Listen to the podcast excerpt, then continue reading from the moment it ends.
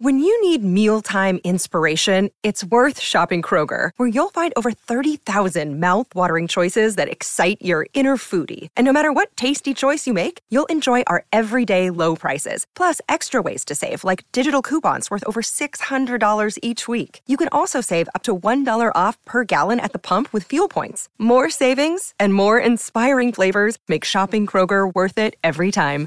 Kroger, fresh for everyone. Fuel restrictions apply.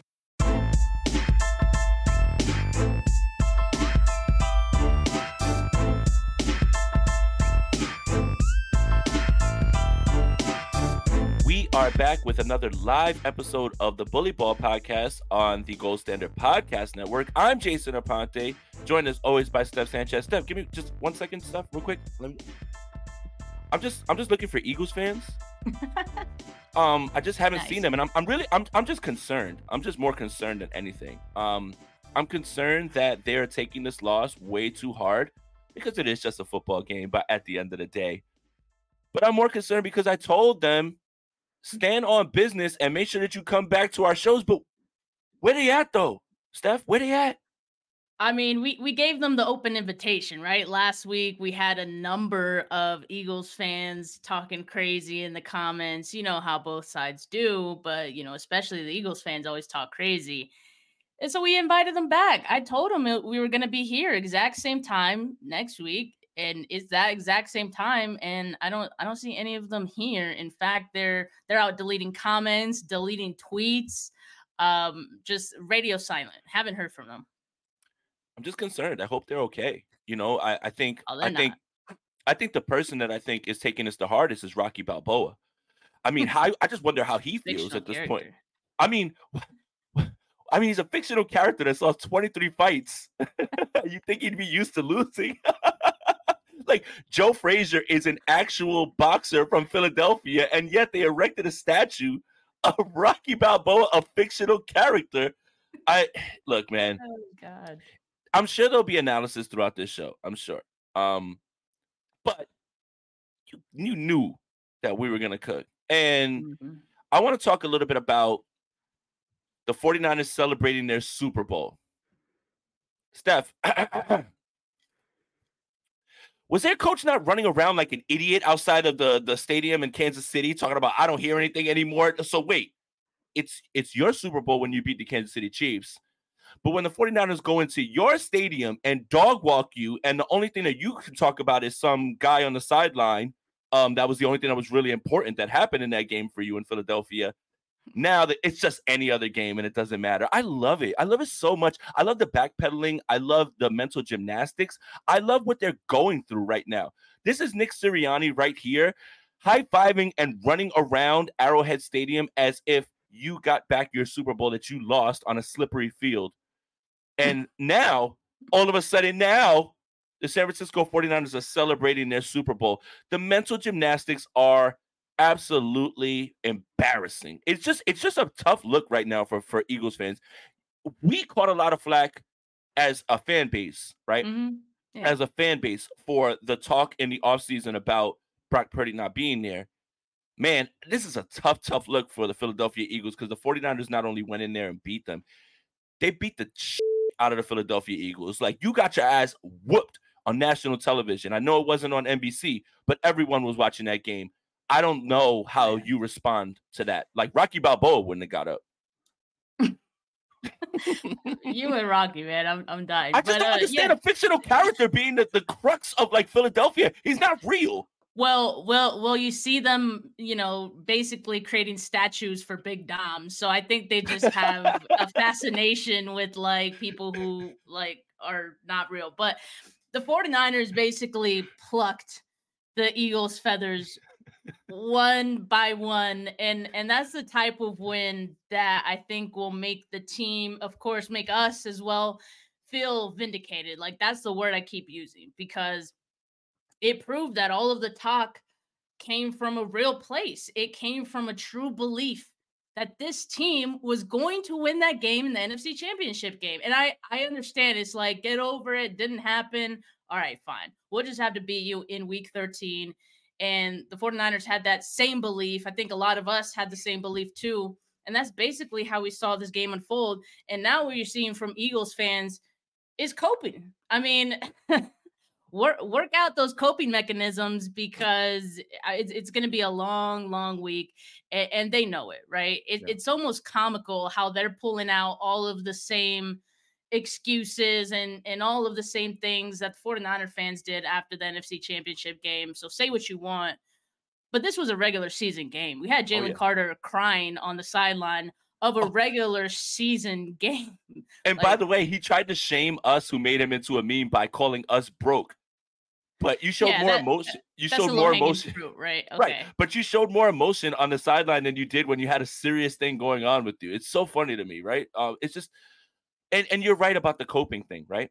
It's well, oh, you know, we, when you we see you again, we we can't wait. We want everybody healthy. No, that's our line. We wanted everybody healthy for you. Lane Johnson played. I was I was literally in front of my TV praying that Jalen Hurts got back in that game because I don't want to hear it. I don't want to hear any of it. I don't want to hear this guy was injured, that guy was injured. By the way, when Jalen Hurts left that game, that game was well over. Yeah. So there's oh, yeah. no excuse. That game was well over before Marcus Mariota executed the tush push. Uh, also, by the way, oh, I had to get that jab in there as well too. Um, but Steph, it's just it's odd that a team, a fan base that you know Haason Reddick, there was a lot of boo-hoos. The only boo-hoos mm-hmm. were on your sideline.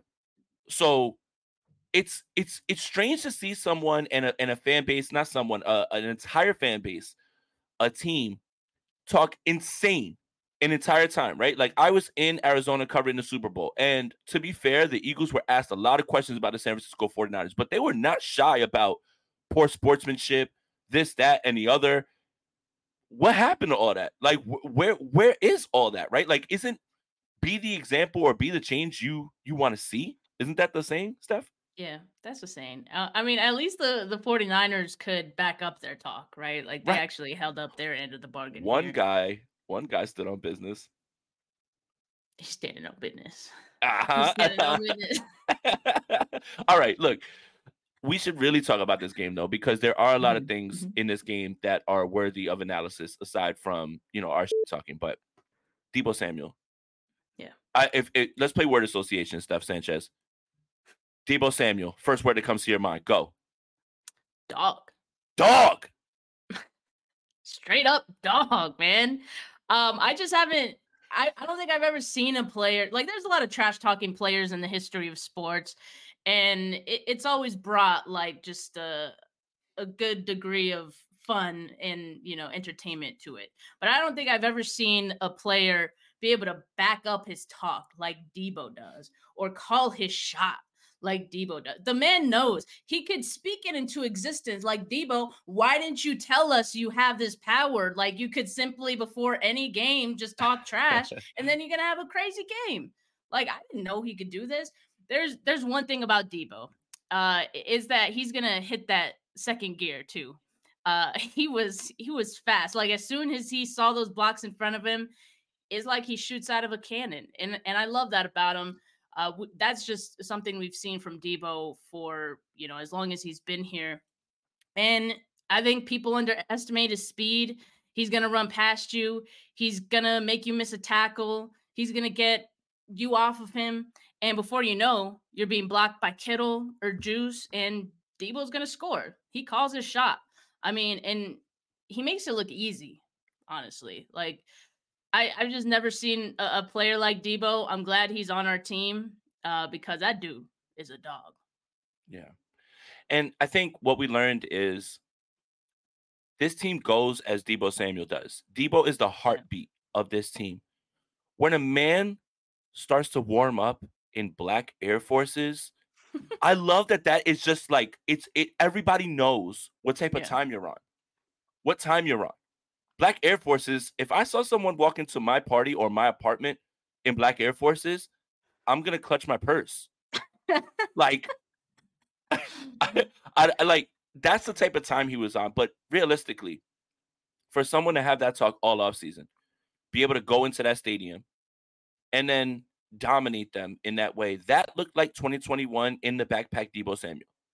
That is a top three performance of any 49er eh, that as long as I've been watching the 49ers. That's a top three performance to be able to say, I'm going to go in here and I'm going to dominate you. I told you I was going to, and I then I did it. I yeah. I, I'm running out of ways to describe this performance because I watched it on I watched the the broadcast again, I watched the film, and it just jumps off the tape, man. Like he's catching a pass, running through everyone, running away from everyone, and it's just so funny that people have kind of dismissed the idea of Deebo Samuel because we've gotten enamored with the idea of Brandon Aiyuk being a better receiver. But this team goes the way that Deebo Samuel does. Their their attitude, the way that they impose their will is a reflection of Deebo Samuel. And if you don't believe me, in the games that he's healthy, kind of set your watch to the first two, three plays, one of them being a handoff to Deebo Samuel to kind of set everything up, to set up everything and kind of set him up and go. Um, his rushing yard prop was nine and a half yards. That seemed insanely low. Yeah, like I, I just take the over. That's easy take money. The, yeah, take the over every single time. But for Deebo Samuel to say what he said, back up his talk, kind of just leave everybody speechless with the way that he's played. That just reminded me of how many times he carried the 49ers in 2021 and threw them right in their backpack, man. I just thank you, Deebo Samuel. It's uh it's like Wes Welker's son, like what he said. What I love you, Deebo. Not Shanahan. no, you, Deebo. it's it, it was just it's a, such a great performance um from someone in a game that obviously is a regular season game. Let's let's make sure we continue to reiterate that, but it is very much one of those performances that I'll probably never forget as a 49er fan, and I don't think anybody else will anytime soon. Yeah, and I know that the 49ers offense has evolved past the point of relying on yards after the catch um, and relying on Deebo Samuel. But make no mistake, that is still very much there, as we saw on Sunday. And last week, like I think we teased some ways that we thought the 49ers could attack the Eagles secondary. Seeing that they run a lot of man, a lot of single high, I was thinking, you know, there's probably going to be a, a big Aiyuk, big Kittle game. Um, but I think, like we also mentioned, the possibility of bringing the yards after the catch back because I think I mentioned it more in my Wednesday show and I basically said that with the 49ers having the rest advantage over the Eagles, one way of taking advantage of the advantage is to force the Eagles into a physical game, make them chase you, you know? And, and so naturally, having the yak attack in their back pocket as they do, because they don't need it. Um, but in this game, it, it you know, it, they kind of needed it. So naturally, having the yak attack uh, was going to work in their favor, not just for the rest thing, but because the Eagles really struggled in the middle of the field. Their linebackers get exposed. So I think the 49ers showed going back to that that they can win a number of different ways too on offense. And that's scary. That should be scary for anyone that, okay, you're going to do this, we're going to do that. Like we've been saying that for a really long time. And it just feels like this season and at this point, it's more true than it's ever been. And um, Ryan Clark last night in the Monday Night Football post game said the 49ers are the most schematically intelligent, ignorantly violent group of visuals I have ever seen. That's a bar right there, but it's, it's oh, so oh, yeah. true. And, and the 49ers have played the Jags, the Cowboys, and the Eagles, three really good teams in the NFL that they've played, and they've beat them by a combined 103 points. And so that's that's why I'm gonna feel good when the 49ers play again uh Seattle this Sunday. That's why I'm going to feel good when they play Baltimore on Christmas Day. And that's why I'm going to feel good about any team that they face in the playoffs, including the Eagles in Philadelphia in the NFC Championship game. Because that's what I think is going to happen, Jay. Oh, um, well, I have a different take. The San Francisco 49ers are the best team in football. Don't mention, I don't care. Don't mention anybody. I don't want to hear about the Eagles. I don't want to hear about the Cowboys. I don't want to hear about the Seahawks. I don't want to hear about Miami, Kansas City. Yeah. None of them. You, you, there's the 49ers, and then you figure out where you want to slot everyone else. I want to make sure that we get that clear. Philly's not going to be back in the NFC Championship game, Steph Sanchez. Ooh, I like that. They're not. They're not. Like They're not. They are not. The Buffalo Bills, if they could have finished, that's a win. If the if the Kansas City Chiefs could have finished, that's a win. There's so many of those games. Again, I, I hate to count almost losses, but the things that they're putting on tape are not good. And this is what we were talking about all week. The 49ers, the last 12 quarters have drastically outplayed the Philadelphia Eagles drastically. I'm not talking about like by a margin. They have been far better, not even close, far better than the Philadelphia Eagles.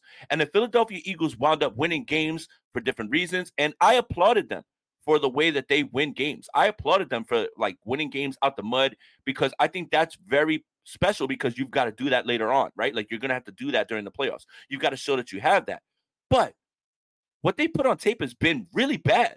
It's been, the mm-hmm. offense hasn't been great. The defense is, was on the field for 140 snaps the last two weeks against Kansas City and the and uh, the Buffalo Bills. One of those was an overtime game, which is why the 49ers it behooved them to keep the Eagles defense on the field and and run the mm-hmm. football and keep them on the field. That's why you see at the end of the game they're just washed out because you've been on the field that long. But why were you on the field that long? You had many opportunities to win those games early on and not let them get to that point. You had many opportunities to do that. But you what you put on film for the last 3 games is not impressive. It's just not. It's not impressive at all. But you got the win, so winning mass all. And at the end of the day, winning is all that matters, right? You got to find a way to win. But there's no discussion whether the Philadelphia Eagles and the 49ers are in the same tier. They're not. No. And if they no, continue to if they continue to play like that, if they continue to play like that, they're going to get bounced in the NFC playoffs. Like, don't mess around and play By the Detroit though? Lions like By that. who? Okay, don't, so don't mess. You think yeah, don't mess around and play like that against the Detroit Lions. Do not. Don't mess around and play like that against them because their offense is gonna keep the pressure on you. Your defense is like finding its way. They're trying to figure out whatever the fix is, but they're grasping at straws right now. Don't don't play the Dallas Cowboys in Dallas. I mean, we're gonna find out this week real quick. Real quick. That game went right down to the wire. And the only reason the Philadelphia Eagles beat the Dallas Cowboys was why, Steph Sanchez? Because the Dallas Cowboys can't finish. Well, that's what that so going into next week, right? Like obviously that's a big game. The 49ers held up their end of the bargain. They can get the one seed if the Eagles lose one more game. So we're all looking at that game against the Cowboys and we're thinking, Cowboys, don't fucking let us down. Leave it out, Rob. Uh, uh, uh, but well, but they let wait, us hold down. on, hold on, hold on. They let us down a lot. Yeah, I was gonna say down a lot. don't let us down. It's the Dallas Cowboys. Exactly. So that's what I'm saying. Like, okay, yeah. So they're they're gonna have the one seed, uh, meaning they're gonna have the bye week, you know. Um, and so they'll they'll regroup and all that. So that's why it like I I don't it's not that I respect the Eagles that much that I think they're that good of a team, and that's why they're going to be in the NFC Championship. You're giving the benefit game. of the doubt, I feel like, but they like. have they they have the easiest path to getting to the NFC Championship game because of all the games that they've won prior to week 13, right? They put himself in a really good, favorable spot. So while I, I I agree with you, Jay, that there's a lot of flaws on this Eagles team, there hasn't been a team that has exposed that like the 49ers have. And I don't know if I trust another team to expose that like the 49ers because there is only one 49ers team. And so I, I simply think the Eagles are going to get lucky and they're going to find ways to you know, squirm out of a, a few close ones on their way to the NFC Championship game. Do I do I think that there's the possibility that mm. they get, you know, bounced out? Yeah, I do. I do. Um, but as of right now, like that's my prediction. Well, if Dallas needs help, I think the 49ers could send them a guy named Rebo Samuel and just let him play for them this week because they, they're not going to need him against the Yeah, I hear he's good. Re- no, it's Rebo Samuel. He's got to wear a mustache. like he's got to wear like a, a, like a blatant mustache that looks fake and go play for the Dallas Cowboys and go help them this week. I and Dusty Gold says Jason doesn't trust Dak. I do not. Because this is the, the, the Dallas Cowboys are doing exactly what they do every single year. Every year yeah. They don't beat anybody who's really good, and then they beat the shit out of teams that are really bad. And Dak looks really good. And oh, is Dak an MVP? It's it's rinse and repeat mm-hmm. with the mm-hmm. Dallas Cowboys. And funny enough, the San Francisco 49ers hung 42 on the Dallas Cowboys at home, hung 42 on the Philadelphia Eagles at their spot. Interesting, huh? I'm not good at math. That's 84 points couldn't be me struggling to beat the Dallas Cowboys like the Philadelphia Eagles do. But hey, it's a divisional game. Games are weird. Yeah, we're gonna keep cooking the Eagles. I'm not playing with y'all actually because I'm really upset that we're 20 minutes in We're 20 minutes into this, and we're three shows into this entire week, and not one Philadelphia Eagle fan that was in here talking crazy showed up. Where are you? What happened? Your YouTube's not working? Did you forget to pay your internet? Why are you not here? We know why. We, Oh, we know why. because they're not standing on business. They could never. They could never. Um, Jay, like, okay, I, I randomly uh, this thought came to my mind because I right before we went live, I saw the video on YouTube of the 49ers doing their boombox entrance into the Eagle Stadium. And I thought it was really cool. If you guys could check it out, Jennifer Lee Chan put out like a full like two minute video of it. And you see them right up until the point they run onto the field, right? But you see them right at the end where you see all the Eagles fans talking trash, getting loud. They the 49ers don't even care. Like they're they are dancing, they're doing their love it. thing. And I I love that entrance because it's an awesome way, especially in those away games, of just like the noise doesn't matter. It's not there. It's it's a distraction, right? But they're not even distracted by it. Um, and so if you can see that clip, it was it was really cool. But thinking about the Eagles fans just made me think of that just now. And yeah, like the the Eagles fans are kind of like that that offset meme, right? Like where they're they're doing the karaoke and they're like dancing like in the first quarter, like with, and then they're Exactly, just yeah. sitting there quiet. yeah, Like that's literally them not right now. fun. Straight up, Not not having a good Not time. having a good time at all. but You know- what? Good. like I was gonna say, like I I kind of like that the 49ers took the first punch and like the offense in the first quarter just had negative six yards. Like that happened, but they remained calm and steady in a difficult environment. And, and Kyle said something that kind of was interesting to me.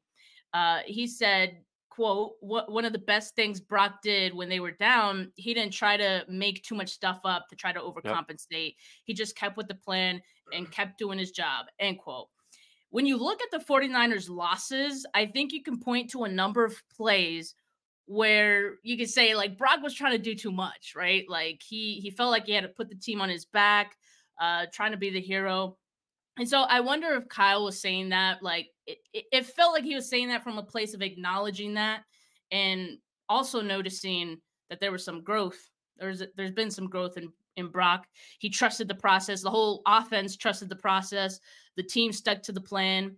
Kyle, I don't know if he like ripped up the the first 25 scripted plays after the first two drives, but whatever Mhm. he did, whatever adjustments he made, they were big, right? And they certainly worked because they had the six straight touchdown drives after that. And it wasn't just any drives. You had to drive the length of 85 yards, 90 yards, 75, 77, another 75, 48. At one point, the 49ers had 21 unanswered points. And if it wasn't for the Greenlaw penalty and the big Dom debacle, they probably don't even score on that drive, honestly, the Eagles. Um, but, you know, the tush push is going to push. So, but basically, what I'm saying is the 49ers only needed two and a half quarters to score 42 points. Kyle Shanahan was in his bag, eight yards per play. The 49ers were perfect in the red zone. It just seemed like he was toying with the Eagles. And you mentioned that, like Deebo's first touchdown, uh, the rushing play, it just seemed like they were toying with Haason Reddick a little bit there. They knew he was going to over pursue that, go for Brock Purdy. He- they left him in the dust. Yeah. And it's like they knew that was going to happen, right? He he basically told you as much that you know he disregards the run. So they they were doing whatever they wanted and it just felt like the 49ers were scoring at will and and mm. that's just something you you love to see from this team. See, early on in this game, I felt like all the talk about the secondary and passing and everything, right? And this is going to tie into kind of why everyone needs to kind of stay away from Twitter early on in games. And I think you know where I'm going with this stuff. So, all the talk was their linebackers are bad, their secondary's bad. You've got to pick on them in the pass game. Well, that's exactly what Kyle Shanahan scripted up, right? Unfortunately, it didn't come to fruition the way that they wanted to early on, right? But that was the entire crux of the argument about why the 49ers were going to do what they were going to do in the NFC Championship game and in this game was your secondary can be beat with motion. Your secondary can be beat um, one-on-one and we're going to get the matchups we want and you're going to be in trouble. So they started that way. But then Kyle sees, okay, you're over pursuing the run. Cool, reverse behind you. Oh, okay, you want to play soft and we want to we want to open up windows. Okay, McCaffrey moves to the side just a little bit in the motion. Now we've got a wide open window to throw the football. Oh, okay, you want to drop everyone? Cool. Kittle's gonna uh chip and then fall out like real quick um and just be by himself. All that stuff felt like Kyle was gathering information. But mm-hmm. the game plan going into this was to attack them that way. And I just don't understand the loud talking into the camera, the yelling about, oh my God, Kyle Shanahan in a big game. It's like, guys, I know that this is an overly testy game because you want to have it right, and and you feel like scripted play should work every single time, right? Like scripted play should work, and then the game starts. But my goodness, man, you guys have got to stay away from Twitter, man. Talking about, man, here's Kyle throwing up another dud big game performance. What is he doing? Run the football. All that stuff was literally Kyle doing what everybody thought Kyle was going to do in this game, trusting his quarterback throwing the football because the Eagles are a suspect in the secondary in their linebacker core. But my goodness, man, we've got to stay away from Twitter early on in these games, man. I mean, last year you wanted to fire DeMeco Ryans every first half. This year you wanted to fire Steve Wilks the entire first half. I haven't heard a word about Steve Wilks at all anymore, right? And it's just because he came down to the sidelines, right? Uh, oh, the first two drives, man, we got to get Kyle Shanahan out of here, man. He doesn't know what he's doing. Guys, please, please let games play out. And sometimes the answer is right in front of you. All you have to do is just be a little bit more rational in terms of, man, he's really trying to do what we thought he was going to do in this game, which is throw the football. And then when that doesn't work, okay, I know what they're doing now. I've seen mm-hmm. enough. Here's what we can do and we can get back to it. Guys, please trust the coaching staff. Please, guys. I understand we're fans, and I'm not telling anyone how they should fan, but please, please, please, I implore you to stop firing all our coaches in every first quarter and every first half. Please, guys, please. Just enjoy the game, watch it, and try to break it down just a little bit. It's I don't understand why we have to fire all the coaches after a, a, quarter, man. Like I just I, will never understand that part of it. Uh, if you could help me a little bit, Steph. Uh, well, don't you know, Jay, that you know coaches don't start a coach well until people tweet that out into the abyss, right? Well, like, I mean, how Kyle, it happens, right? Like Kyle, so. Kyle opens his phone and he searches his name and he was just like fire yeah, Kyle Shanahan. And he's just like, he's like, wait, times, right? he's like, wait, some guy's yelling into his phone about run the football. Maybe I should give the football to Christian McCaffrey. Like that's exactly how it works, hundred percent. Mm-hmm. Yeah, glad I could help. Um, but I think I think what we're seeing here that is really awesome is is Kyle kind of growing as a play caller, right? And we've been saying it for a few weeks, you know, the trust that he has in Brock Purdy. I think it's it's so obvious and this was a game uh, like the type of game plan that it had and the way they executed the offense. It wasn't all on Brock, but Brock had a number of good plays, impressive plays that kept these drives going. A lot of third down conversions um, that, you know, I, in, in my opinion, went a little unnoticed just because, you know, the 49ers were like firing on all cylinders, right? And, and getting these touchdown scores. But those are big um, in my eyes. And I think the, the yards per attempt were pretty low in this one. Again, just part of the the game plan and how they wanted to attack the Eagles and and their over aggressive front. Um, but you know, I I just I can't help but notice and appreciate how much Kyle has grown as a as a play caller, as a head coach, and I, I love it. I love seeing that going into the playoffs. It just gives me way more confidence in this team as a whole. And you're right. I don't think we can forget about Steve Wilks and what he's done with the defense. Oh baby. 46 pressures Oh baby, defense had 46 pressures. That seems like Sunday. it's fake. That seems like it's like, fake. How right? is that like, real? I literally, yeah. I literally had to look up like how many dropbacks Jalen Hurts even had because I was like, did he have 46? Right. Yeah, he had 52. he had 52 dropbacks. So six, so, so six of them he wasn't pressured. Uh, so, so either you're pressuring him on like nearly every dropback, which is already insane, or more than one guy was getting the pressure on a single dropback also insane. Maybe a little of both, right? But that's just crazy. And Jay, last week we talked about, you know, trying to play the contained game with Hurts, right? And in the 49ers, Steve Wilks, I thought, had a hell of a game plan to contain him and stopping the Eagles' run game because we know that's where it all starts for them. Once yep. they get the run game going, it, they they get comfortable on offense, things start working. 100%. So they they limited the Eagles to just 2.6 yards per carry. That is when the defense had them right where they wanted. So yeah, yeah I know the first two drives, you know, the Eagles had some success, but you limit limit them to just two field goals and you pretty much were able to pin them to a corner basically little by little and get them to be one dimensional. And so this is when the corners had to continue to play as good as they have been. And and no shade to DK Metcalf and Tyler Lockett. Um, but what Ward and, and well, okay, fine. Let's some shade. Yeah, shade. Yeah, no, shade, shade. No, no, no. Shade to DK Metcalf and Tyler Lockett too, and Jaxon Smith-Njigba, and Jaxon Smith-Njigba too. You catch it too. What the hell? All, we we we cooking. Shade. Let's go. Okay, okay. All, all I'll say all the shade to DK Metcalf and Tyler Lockett. Um, but I do want to say like what Ward and, and Ambry and Lenoir did against them, like to me, that was impressive. But this week on Sunday, they played, in my opinion, the two best receiver tandem in the league. In AJ Brown, who is a top five receiver, and DeVonta Smith, who statistically is a top 15 receiver. Mm. And you might be saying, Steph, what are you talking about? Like both of those guys had over 100 yards. Well, it's all relative. Like those guys were going to get theirs. AJ Brown was going to get his because he's AJ Brown and he's really good. Um, but when you look at the 49ers making them one dimensional and the fact that they had to throw the football, then it starts to make a little more sense. If you go back and look, most of Brown's catches happen in the first quarter. Mooney Ward forced incompletions on not one, but two AJ Brown touchdown attempts. And Jalen Hurts was sacked three times. One of them he tripped on, so, you know, fine. Uh, but the other two were blatant coverage sacks.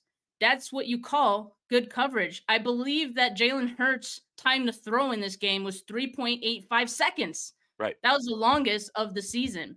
And so that tells you there was good coverage on the back end. And that's kind of what explains the pressures because I think it just, it, and it's not guys like over pursuing. Like, I think guys did a really great job of just pressuring, but doing enough where they're not keeping open lanes, you know, um, and so that's why the three sacks were just mostly like coverage sacks. It wasn't yeah. just guys going after Hurts recklessly. And right. so I thought it was a smart and well executed game plan um, from Steve Wilks and this defense. Yeah, and funny enough, I had this. I had a similar take. Um, the pass rush was saved by the secondary. There's a lot of cover sacks, and look at that. Look at how that works, right? Certain games, the pass rush saves the secondary certain games the secondary puts the pass rush in a good spot. And it just felt like Jalen Hurts was dropping back, especially when you watch it again on all 22, dropping back and just like hanging out, like doo, doo, doo, like like oh, like like he just like he gets the ball and he's just like, oh, I'm gonna run out this way. Let's see. All right, I'm gonna throw it away. Like he he was almost like jogging on certain plays, like knowing like, okay, you're not close to me. There's nobody open. There's nothing I can really do, and there's a guy there right in front of me that I can't run through. Um, the secondary has been great. And I think Steve Wilks yeah. is kind of showing you what it's going to be for the rest of the time. Is Mooney Ward's going to shadow your best receiver? Um, we're fine with Ambry Thomas being on the outside. And Deommodore Lenoir is getting more and more comfortable in the slot. It's every single week you see another step, another step. And I'm not just talking about the fact that he destroyed DeAndre Swift. I'm not talking about that. Like that was just that that, that felt like him. No, but that felt like that felt like turkey bowl stuff, like the uncle having a flashback from when he played high school and there's a little kid in the open field in front of him, and he just like it, it, it was textbook, right? It was literally textbook. It was Jay, uh, Jay, you know, like when a when a bird hits a window and like all the feathers just kind of like that's it. that's what happened. That's it. That's uh, literally what happened. Like that, like that's type, like it hits the wall, right? Like even though it's a chicken, I guess. Um, but uh But Lenoir, but Lenoir is getting better and better in the slot every week, right? And we have to start to talking about talking about Ambry Thomas a little bit more because I think I've said it many times on this show. I probably said it on my channel. So if I'm reiterating myself, fine, you know, call me out for it. But all 49er fans wanted another outside cornerback. What if the trade deadline chip that you wanted uh in the in this time was in your building this entire time? What if he was just sitting there this entire time and you didn't have to give anything up? I mean, just a third round pick. But what if the guy that you wanted, right? Everybody wanted Jaylon Johnson, Patrick Surtain. Okay, cool. Like I understand those are top flight guys. But what if the guy was in your building the entire time and you come out of the bye week with purpose? Ambry Thomas plays outside, Demo's back inside, and that the whole idea was to move Demo inside the entire time anyway. It's it's crazy to think that now something that we were so worried about all the way through the bye week, right? Is now a bit of a strength for this team. And look, losing Talanoa Hufanga, I'm not going to sit here and act like that's nothing. But Tig is fine. Mm-hmm. Ji'Ayir Brown's been fine. He is yeah. fine right now. Like I, I almost want to ask people who ask, like, well, he's been struggling. What has he been struggling with? I mean, I, I, I don't know. Like he, there, has been. I think there was one play in this game in which I was like, damn, take like you had to get there, um, on a big he just play. had one missed tackle. One missed tackle, right there, like yeah. early in the game too. Ji'Ayir Brown's fine. Ji'Ayir Brown is fine, and he's continuing to grow week to week. Mm-hmm.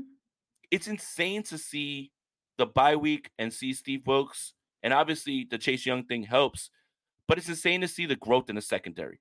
And, and, and I think that is something that again, while we've been kind of hard on Ambry Thomas, we've always said coaching's going to put him in the best spot that he can be in. Now it's up to you to make plays. Coaching can't make the plays for you.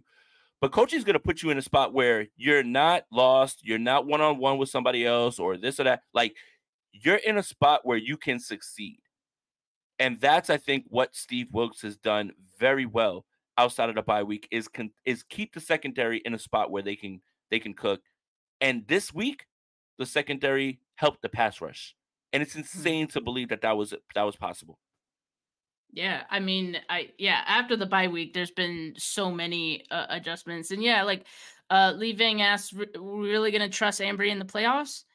Yeah, I like. I mean, I think we've seen enough at this point that I'm gonna trust Ambry in the playoffs. I'm gonna trust him against anyone, at, like at this point, or any like number two receiver. He doesn't have he to cover confident. the number ones. He's he jumping does. in front of passes. He's jumping in front of passes. He's sure of himself, and and and Com- cornerback is half the battle's confidence. Yeah, half the battle. You got to be delusional. hundred percent. Like you, you've got to feel like no matter what, flush it. Let's get to the next play. And Mooney Ward has been locked in right now. Mm-hmm. Like I, I want to make sure that we get that out there. And I love the fact that now the 49ers have a, a corner that'll travel. That's a bit infectious too, don't you oh, think? Oh, yeah? Like I, oh, I yeah. think Ambry's kind of feeding off that energy. I think he's feeding off of the trust that Steve Wilks has given him. I think Lenoir as well, like moving to the nickel, as we've mentioned, like he's he's more comfortable there each and every week. He's getting more comfortable. I think they're just relishing the opportunity and that's in front of them, right? And I I feel confident about the secondary going to into the playoffs as long as everyone stays healthy, right?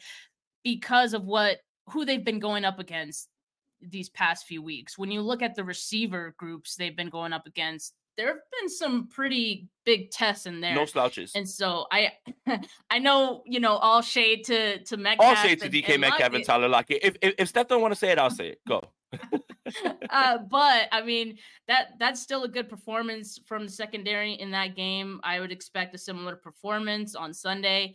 Um, I think about the game against the Bucks. You had Mike Evans, you had Chris Godwin. Uh, like that was a, a tough test. So they they've been tested. They've been battle tested since the bye week, and each time they've they've performed well. And I think what's been great about this defense, and a lot of people don't like it, especially early in the games, because it's like, oh god, they're they're giving up all these throws, but they're keeping everything in front of them, and that is what makes this defense go. Like that's what they do. That that's by plan. That's by design, right? Is keeping everything in front of them. So they are going to give up catches and whatnot, but again, it's by design. It's not giving up the big play, which was a hell of an issue for this 49ers defense in the past. Steve Wilks has entirely fixed that problem. So I, I don't think we can ask for really anything better from the secondary and this defense. No, 100%. And I guess, you know, we've got to 40 minutes. We might as well get to the the thing that everybody's the, talking the about. Ball, oh my god, man! I just I despise when football discussions are surrounded around people who don't play football. Fictional characters. Fictional characters like Rocky Balboa, fictional characters like this big Dom guy. I guess we might as well just talk about it. Let's do it. Okay. First off, the Dre Greenlaw thing, it's been an issue, right? Um, I don't want to see you doing that. And Kyle Shanahan loves it. He loves it. He'll never say anything bad about it, right? It's like it's so insane that Dre Greenlaw literally penalizes his team 15 yards at a time. But Kyle Shanahan's like, I love it. A I guy drops a pass. it to an extent. Like I mean, I'm look, I- just I- like the I- rest of us. he loves it, but he doesn't say anything about it because a guy will drop a pass and be banished to the shadow realm and, and never play again, right? Like, or like, you know, like, or fumble the football. That's it. You can't even see the field again. I I have an issue because I'm like Dre Greenlaw. DeVonta Smith is as skinny as me. You don't have to pick him up and suplex him. Okay? You don't have to pick him up and body slam him. That's my thing. Okay, one. That's it. That's my only issue. Now, this guy who wants to involve himself in football games, bro, Blood thinks he's on the team, Steph. He thinks he's on the team. Blood thinks he's on the team. Like he's standing there like this. Like uh when they when they when when when the whole team is standing there with their hands on their chest for the national anthem, Big Dom is out there crying like Sirianni, like Blood thinks he's on the team. You're not on the team. You are not on the team, bro. Bro, you are not on the he- team. Your security is supposed to keep fans away from the Eagles, not 49ers Shouldn't from he the be facing the other direction? yeah. Like I don't think It's that's where the danger is coming from. Like you need to Dude. face the other direction. It's look, look. You are supposed to keep fans from the Eagles players. You are not supposed to keep 49ers players from Eagles players. And this kind of just goes all the way back to like this fake tough guy mentality that the the Eagles have, right? With Sirianni, I want you to watch all the clips of them talking about you and take it personal. Yeah, that's you taking it personal, getting your ass beat in, in Philadelphia. That's you taking it personal they they want to be the underdog so bad and they want to be like the team that's disrespected so bad but y'all just are not like that and bullies are bullies until they get punched in the face and they get punched in the mouth and you have nothing to say back and it's just it's insane that a conversation or a game is surrounded now about a conversation about a guy who is literally not a football player, not a coach, not not even a quality control, not like I don't even know what he is. This whole idea of him being security is nonsense. Would Eagles fans attack Eagles players? What is he there for? And and and again, Eagles fans, yeah, way to go, Big Dom. You got Dre Greenlaw kicked out. Didn't matter. You got your ass beat. So Big Dom, take your ass to the sideline, and then him dapping everybody up after the game. Yeah. We'll get them back. We, we, we'll He get them back. He's on the team. That's what I'm Blood, saying. you're not on the team. You're not on the team. You don't get to say that. This is that's an issue. Like that is an issue that he thinks he's on the team. I I am just baffled by the whole situation. I've never seen anything like that.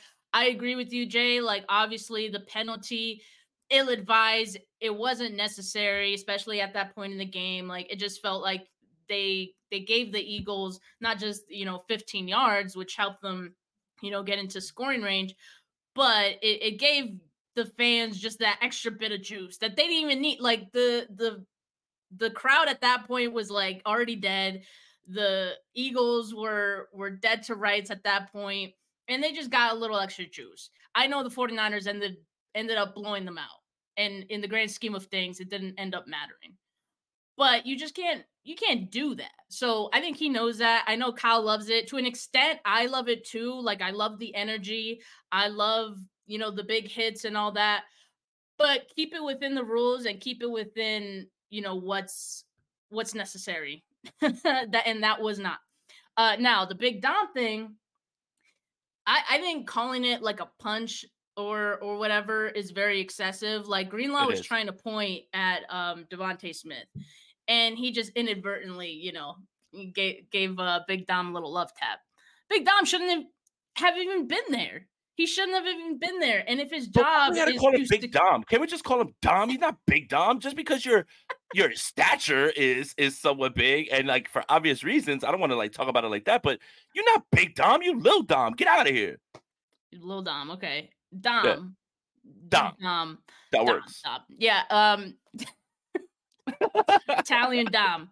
Uh yeah, I mean it just bothers me that it, now people are talking about this dude like he's he's some hero to the city of Philadelphia. Like I, I, don't I saw someone post someone who's like a beat writer for the Eagles say something like eh, like uh, all I've ever known about, you know, Dom is he's this great per like who is assassinating his character that you have to go out and make this post about Dom? Like people acting like It's, but it's it's classic deflecting. It's classic deflecting from the fact that your team got dog walked, and now you've got to defend. The post. This is the that's post. Yes. post. Make sure. Uh, side note, but he's, He's beloved. beloved. you are. You don't play. No one cares. No one cares, bro. You are not important. You are not special. No one gives a shit, man. I don't care, bro. Who cares? Oh my god, that hat is awful. Oh, that is like Oh swaggerless. It is swaggerless. I like- don't That is care. like Why? 90s right there, and dude is. I mean, we've like, we've already cooked the Eagles so much that now we can even talk about this right now. But it's just it's a non-issue. Who cares? yeah, I yeah. Uh, I I'm curious to see what the league is going to do because the the league has punished people for far less. Like you you saw as as much of us saw that the Eagles like fired a photographer who let Tyreek Hill grab his phone. Oh, they took Um, his credential away, right? They took his credential. Yeah, NFL, come go. on, man. Come on. No man. fun league. But anyway, No fun league. yeah. given that, given that, I mean, hey, I, I feel like there should be similar, uh, you know, similar repercussions here because there has to be a line between employers of the team and the actual team. Like, bro, you are not part of the team At all. and you're not supposed to be on the white of the field whatsoever. So know your place. Stay in your place. And so let, let's see what the league does. I know there isn't maybe Dre Greenlaw gets fined, maybe, but I don't see anything else happening uh with Greenlaw. yeah, that's it. Um, Steph, it's been it's been a fun show, right? Um, making fun of fictional characters in Philadelphia, making fun of the actual Eagle fan base, making fun of the Eagles themselves, making fun of guys who think they're on the team. I feel like we've kind of covered everything at this point. Um, this is a really good win. Hey, hey, by the way, Christian McCaffrey is really good at football. Um, by the way, as well too, and so is Brock Purdy. Oh, all right, all right. I guess this is where we should do this, right? Okay. Brock Purdy is the betting favorite for MVP right now, And he's tied with Prescott right now, right? Is he yeah, is that's the insane. That's insane because Dak Prescott is literally doing a world tour on every bad team that that he can face, right? Like it's just it's insane. Like I, I love how he gets credit for like dicing up the Seattle Seahawks as if Brock Purdy hasn't done that over and over, and he will do again on Sunday. Spoiler alert: I'm picking the 49ers to beat the shit out of the Seattle Seahawks Way again as well out. too. Oh, on Yeah. a limb. Yeah, wait, yeah, I'm I'm really going out on a limb, but all the statistical categories that he leads in, for the most part, that means you win MVP. I mean, he's got more yards per attempt than you know Lamar Jackson, and his YAC yards are less than Patrick Mahomes when he won. Steph, Brock Purdy, MVP. What do you think? Um, I mean, I've been saying it for a while that I think he should, he deserves to be in the conversation, right? And I know you can make the argument of within this team who should be the MVP between Brock Purdy and Christian McCaffrey. And I think what's crazy is that I always go to, I'd probably lean Christian McCaffrey, like no shade to Brock at all. But let's be honest, the MVP award is historically like a, an award for quarterbacks, right? The most valuable position in all of football. So that being said, if the national conversation is going to be between like Brock Purdy and, you know, a guy like Dak Prescott, then I'm going to have to go with our guy Brock Purdy, right? And I think this game in particular didn't move the needle for me. I mean, I know he had four touchdowns, but if you look at the performance, it wasn't like even his best game at all. He's just been doing what he's always been doing this entire season. And so I already felt go before this game that he should be in the conversation. Um, and I think just this game, it being in Philadelphia, it being against this opponent, you know, higher higher gravity game, it would get more eyes on on Brock Purdy being that guy. And I still see like these annoying ass narratives. I know people are probably trolling half of the time, but it still irks me. He's a he's a yards after the catch merchant. Merchant. He's yeah, I know like that. Like, are you guys bot accounts? Like, why do you guys say the exact same merchant. thing? Like, it's all- it's. I mean, it it, it goes with all the merchant. trolling. Like you know, like how like how it is. Like me and Jordan be You like, know. oh, he's washed. I fear. Or like you know, uh, he's cooked. I fear. Yeah, like you know, like that type of thing. Yeah, I know. So I know they're trolling, but it it annoys me to no end because I'm like, no, you don't understand. Like Brock has not been a check down merchant. He has not been a yards after the catch merchant. Literally, like we've we've been saying, like the 49ers have not had to lean on yards after the catch at all. Like that was the first game in a really long time that we saw it that much, right? Yeah. This season.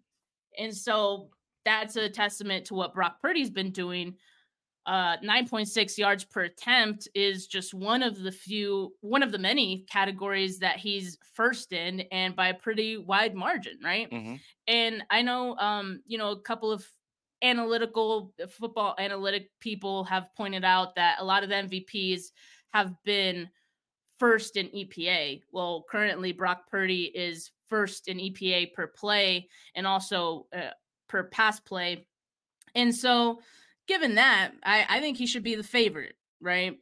I know that he does benefit from this offense and the playmakers that he has around him, but I don't think we can discount the fact that all of us 49er fans who watch all of these games know very well that Brock Purdy himself has brought something to the table.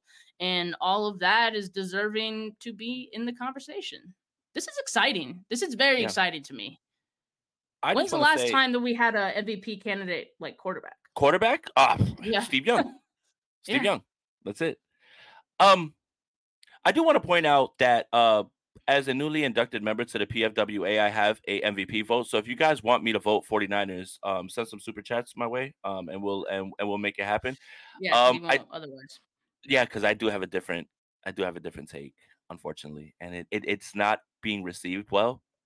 But if there was ever a year, breaking news, Jason Aponte can be bought. They're gonna take away my vote if we like publish like this like too much or whatever. Anyway, but um, I do say this. Um, I think if there was ever a year to argue that someone other than a quarterback would win MVP, this is the year. And I think the MVP right now is Tyreek Hill. yeah, I I, I, would say so too. Right. Like I just how many times have you guys been watching NFL Red Zone and they cut to the Dolphins game and he's running away from three guys with the ball in his hands and he has 1500 yards. He said he wanted 2000. He's on pace to get 2000. Tyreek Hill is the most dominant gravity like inducing player in this league. It's so insane that everyone knows, hey, we've got to stop Tyreek Hill. And hey, there goes Tyreek Hill running past all of us. And and and it's not like they're leaving him one on one with anybody. They're putting two or three guys on him. Tyreek Hill has been the most dominant player in football this season. He said he wanted 2,000 yards. He's on pace for 2,000 yards. I look, I can see the argument for CMC. I can see the argument for Brock Purdy. But my goodness, man, all year, the one player who has been consistently dominant all year, hasn't taken any games off, is Tyreek Hill. And that's kind of where I'm leaning right now at this point. You know, um, I again, I don't need, I don't need Brock to win MVP. I don't need Brock to win MVP. That doesn't mean anything to me. If Brock wins a Super Bowl, and even if he doesn't win Super Bowl MVP, I don't care. And again, this goes back to my argument about the, the quarterback rankings thing. I don't care where you rank Brock Purdy. When Brock Purdy plays like this these last three weeks and early on in the season, the 49ers are unstoppable. So I don't care where you rank him. Tell me he's better than this guy. Tell me he's better. I don't care. Just play like that. But for me, Tyreek Hill right now has been the most dominant player in football the entire season. And that's who I would today on December 5th cast my vote for is Tyreek Hill.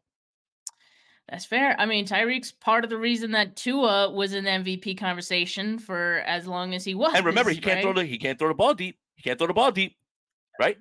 All Hill does is run deep routes. Yeah. Same. No, it's it's fair. It's fair. I think like on that same token, Christian McCaffrey should also be in the conversation. But alas, like not going to be part of the conversation just for you know the uh, award being um, historically quarterback centered. So, I mean, that's the thing, right? Is the MVP is I think okay, okay. At least this, I'll say this: if we're going to automatically assume that the MVP is just a quarterback award, that's fine. I get that, right? Because you have offensive player of the year. So then Tyreek Hill's the offensive player of the year. Can mm-hmm. we at least agree on that? Yeah. Yeah. Okay. Cool. Um, no, look, for me, it's just more about like what I'm seeing right now. We still have weeks to figure this thing out. Like if Brock continues, if if the if Brock continues, hey, an Eagles fan, there he is. Put it up, put it up, put it up.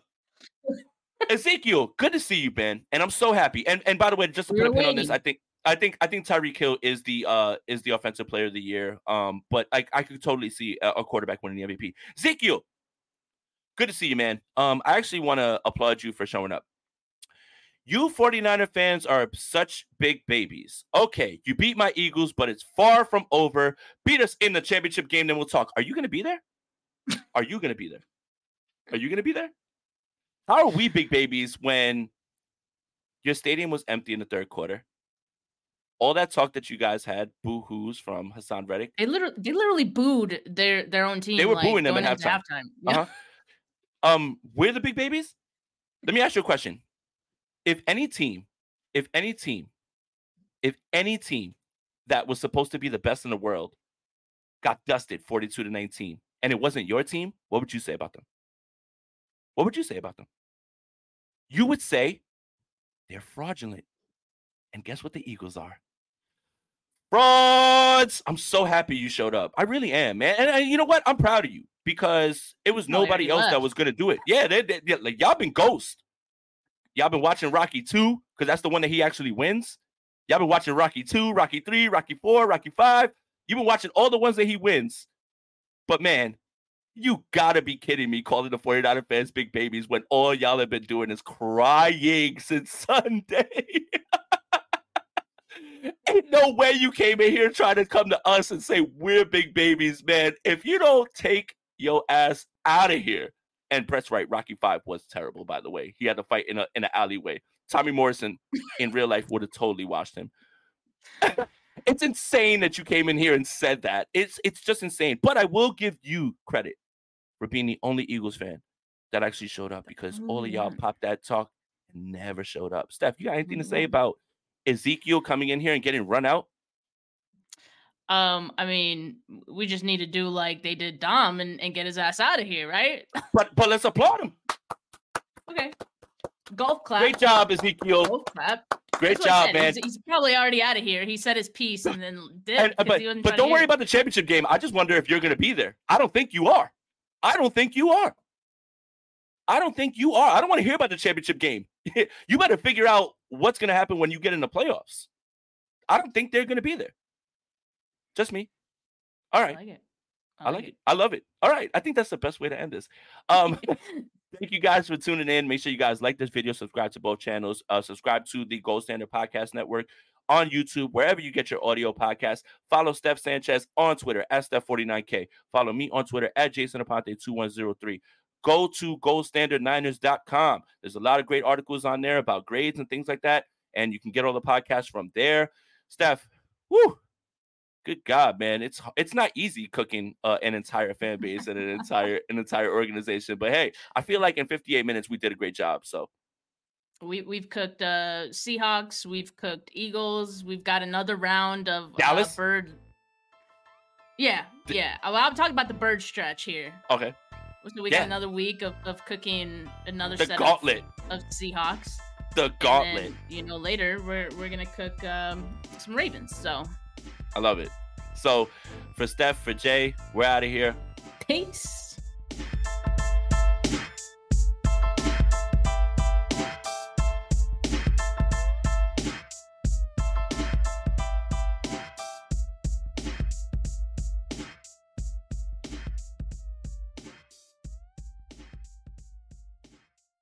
This has been a Gold Standard Podcast Network production, part of the Fans First Sports Network.